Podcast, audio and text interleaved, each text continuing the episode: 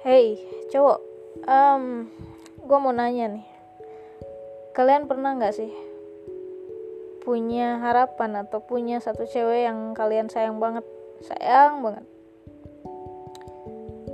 Terus cewek itu minta kalian seriusin.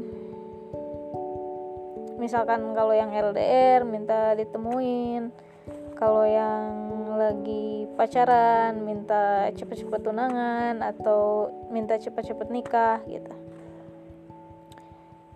Nah karena lu sayang ya kan? Akhirnya lu oke okay deh fix deh. Mulai sekarang gue serius deh. Gue usaha deh gue berjuang deh. Tapi lu sabar ya lu tunggu ya sampai gue berhasil. Buat apa ya buat memenuhi apa yang lu minta gitu tapi di sisi lain ternyata cewek itu minta diseriusin juga sama cowok lain men. Kira-kira lu mau apa? Kira-kira lu mau gimana? Gue tanya. Mundur?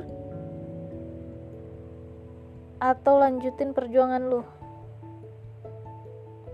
Jawab ya